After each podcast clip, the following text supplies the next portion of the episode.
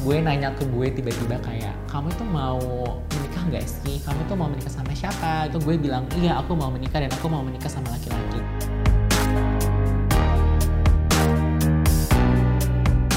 Hai, nama gue Ian Hugen. Gue sekarang mau speak up soal pengalaman gue hidup sebagai seorang transgender di Indonesia.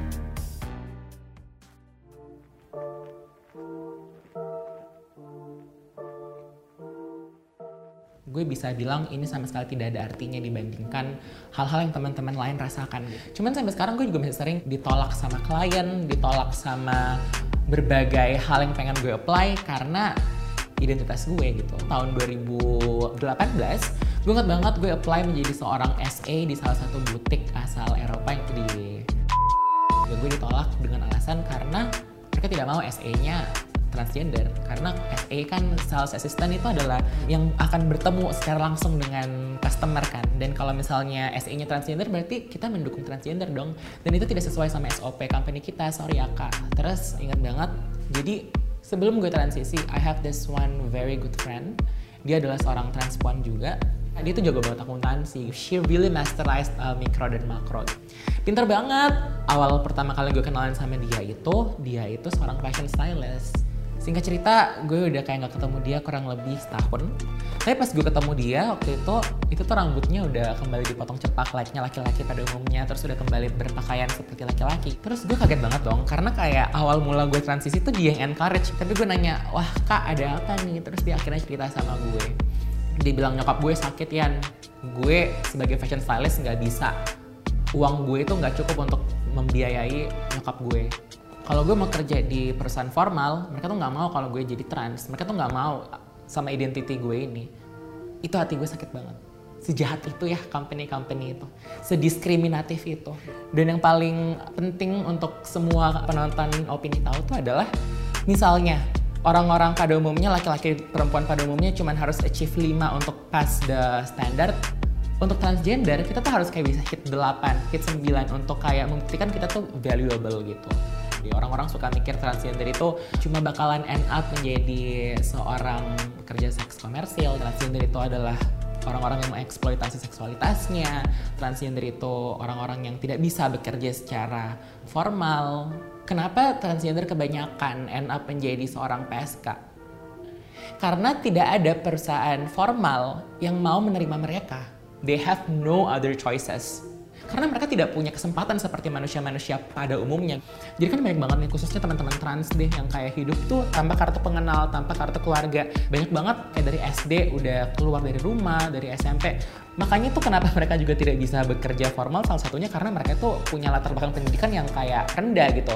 Kenapa? Karena mereka udah hidup dari kecil tuh di jalanan. Nah, akses misalnya ya, akses mereka untuk dapat bantuan sosial misalnya. Tidak bisa cuman karena mereka nggak punya KTP dan mereka tidak punya kartu keluarga gitu ibaratnya. Tapi kan after all mereka juga masyarakat Indonesia gitu loh. Dan kita tuh punya hak asasi manusia.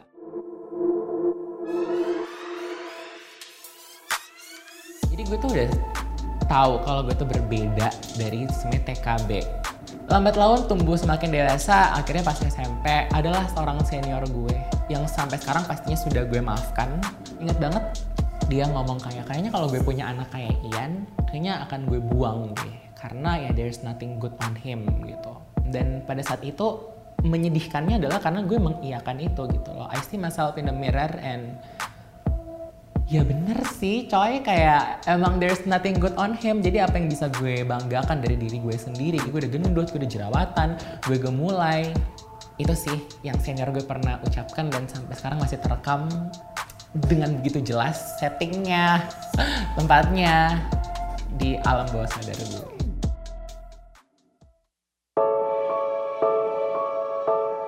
gue ngerasa gue itu tumbuh besar selama SMA hidup dengan melihat diri gue dari perspektif yang salah karena gue tuh secara tidak langsung selalu didoktrin sama lingkungan gue sama orang-orang di sekitar gue. Gue selama ini melihat segala sesuatu dalam diri gue itu sebagai sebuah kekurangan.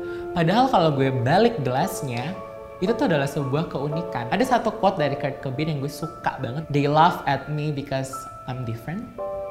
I laugh back at them because they are all the same. Titik balik gue tuh justru pada saat akhirnya 2017 akhir gue berpindah ke Jakarta dan kayak gue masuk ke menurut gue ya wadah university yang tepat mereka ngelihat quality yang gue serve ini tuh sebagai sesuatu yang unik. Mereka melihat sisi feminin gue, mereka melihat cara gue membawa diri gue sebagai sesuatu yang justru adalah added value gue gitu loh.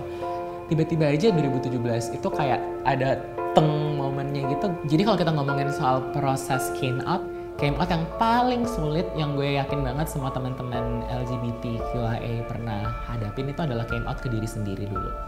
Saat lo akhirnya bisa take time to talk to yourself and oke okay, ini emang gue dan gue mau menerima diri gue gue mau berdamai dengan semua ini itu adalah proses yang paling sulit dan kayak it, it took me six years untuk akhirnya bisa punya closure moment sama diri gue oke okay, gue adalah seorang transpuan lalu berikutnya pada saat harus came out ke keluarga kebetulan bokap nyokap gue itu sangat agamis ya. tapi yang selalu gue syukurin adalah menurut gue mereka tuh they see religion in the right perspective. Nyokap bokap gue tuh emang udah tahu kalau gue tuh akhirnya berdandan seperti ini gitu. Terusnya mereka udah tahu lah ya anaknya tuh seperti apa. Jadi gue selalu punya penerapan kayaknya sistem sama-sama tahu aja. Mungkin 2020 kemarin gue ngerasa kayak oke okay, ini kurang lebih udah tiga tahun gue hidup dengan sistem sama-sama tahu dan kayak kayaknya gue butuh deh punya kayak closure moment bareng orang tua gue. Akhirnya September 2020 kemarin kemarin gue tuh akhirnya bisa ngomong secara terbuka ke nyokap bokap gue. Kayak gue itu perempuan loh anak gue itu perempuan.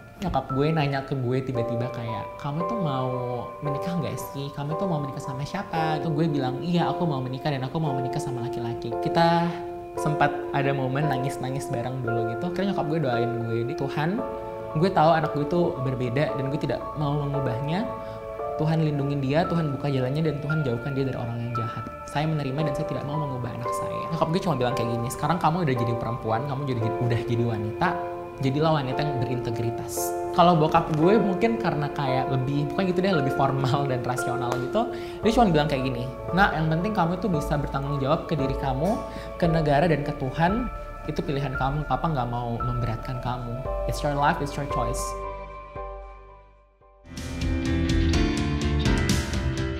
ingat banget dari gue kecil gue tuh nggak punya sosok yang bisa gue jadikan panutan. Sosok yang bisa gue lihat oh ada loh harapan untuk orang-orang yang terlahir seperti gue di negara ini. Makanya saat ini saat gue dapat kesempatan untuk punya spotlight punya audience punya masa di social media gue pengen sebisa mungkin untuk bijaksana dalam berkarir dan berkarya gue pengen menjadi contoh yang bisa dilihat. Kalau misalnya ada harapan untuk orang-orang seperti gue ya kita tetap bisa kok bertahan, kita tetap bisa hidup, kita tetap bisa bersosialisasi dengan masyarakat pada umumnya dengan memilih menjadi diri kita sendiri. Oke, okay. gue nggak menafik ya. Kita emang berkarir, kita emang berkarya buat cari duit, buat bertahan hidup. Tapi lebih daripada itu, I have a greater purpose untuk bisa mewakili dan membuktikan kalau misalnya komunitas ini tidak seperti apa yang orang-orang pikirkan selama ini. Kita tetap valuable dan pilihan gender kita sama sekali tidak mempengaruhi value kita sebagai seorang manusia. Otak dan gender itu berbeda.